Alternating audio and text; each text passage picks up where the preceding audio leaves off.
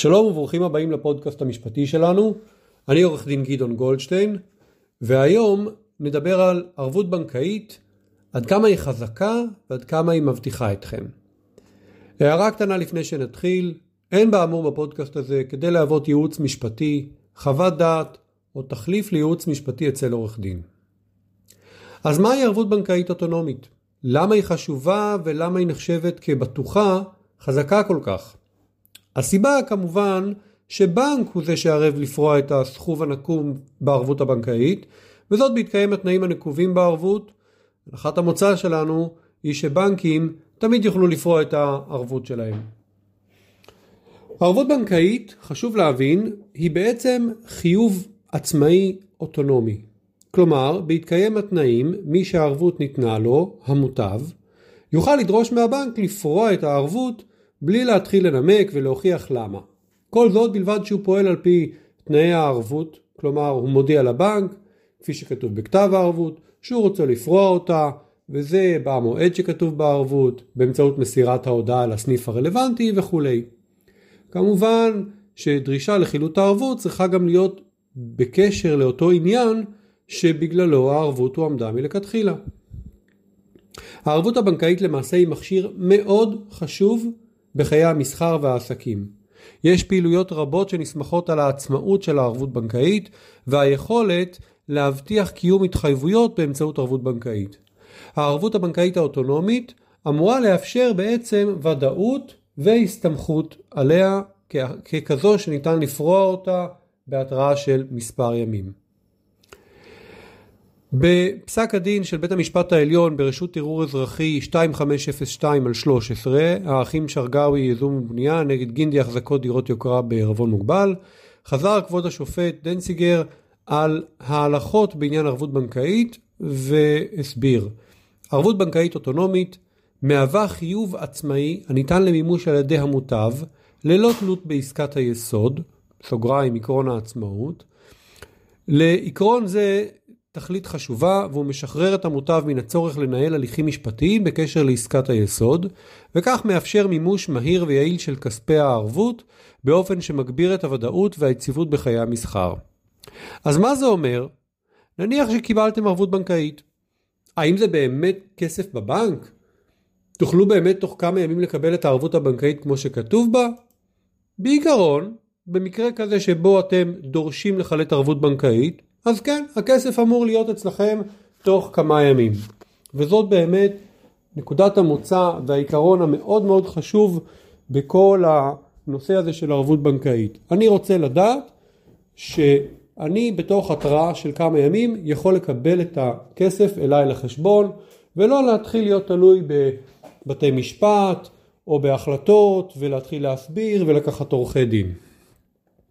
אבל מה לעשות, גם לערבות הבנקאית יש כמה חריגים וסייגים. קודם כל במהלך השנים בתי המשפט התערבו בעקרון העצמאות של הערבות הבנקאית בשני מקרים.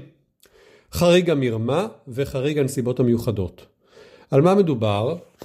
אלו חריגים שכוללים מרמה חריגה וקיצונית, התנהגות חמורה של המוטב שלזכותו הוצאה הערבות הבנקאית, התנהגות שמונעת משיקולים זרים, הפעלת לחץ או נקמנות של צד חוזי, חוסר תום לב קיצוני, אי הגינות בולטת בקיום החוזה וכהנה. אלה סוג של סעיפי סל ואפשר לצקת לתוכם אה, כל מיני מונחים.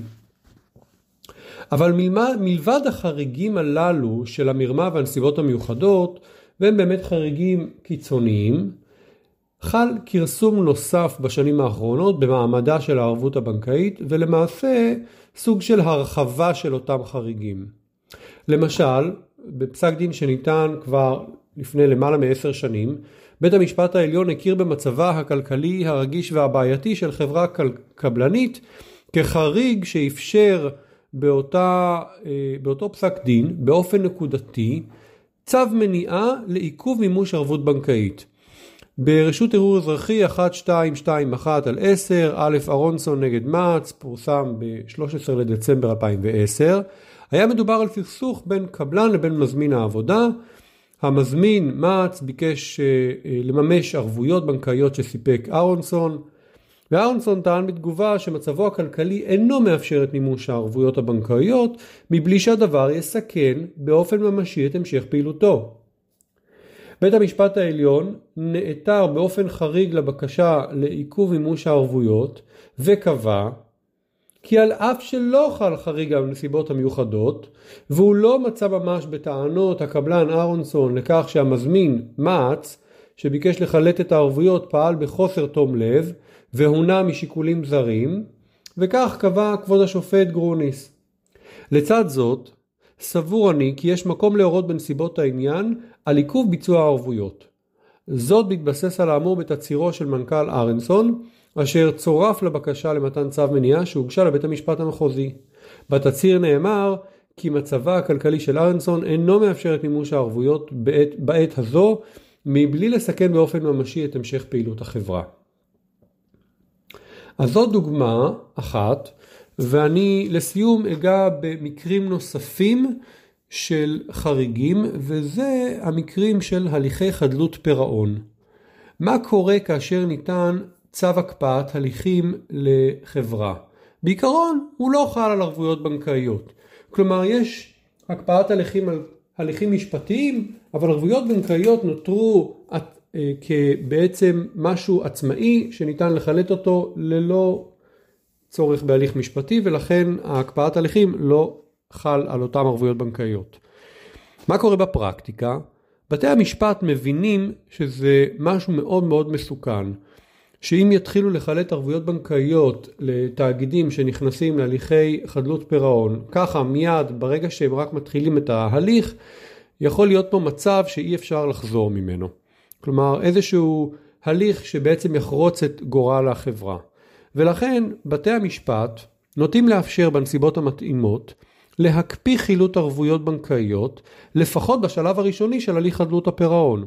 זה עד שבעלי התפקיד, אותם אה, נאמנים זמניים או נאמנים קבועים שממונים לתאגידים מטעם בית המשפט יקבלו נתונים, יוכלו ללמוד ולהגיב לבקשות לחילוט ערבויות. מה המשמעות?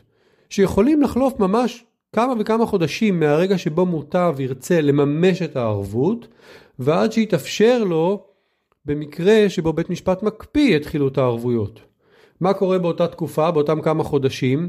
ברור שמי שהערבות הועמדה לזכותו עלול לספוג נזקים וכמובן חוסר ודאות שהיא בעצם פגיעה וכרסום במעמד המאוד חשוב של ערבות בנקאית. עד כאן הפודקאסט המשפטי שלנו להפעם, אני עורך דין גדעון גולדשטיין, מקווה שנהניתם.